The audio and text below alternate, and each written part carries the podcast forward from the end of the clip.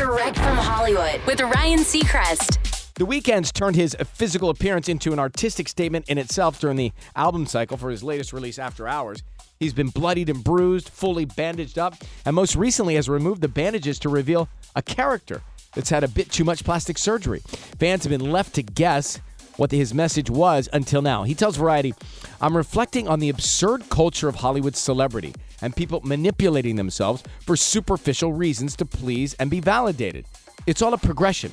And we watch the character storyline hit heightened levels of danger and absurdity as the tale goes on.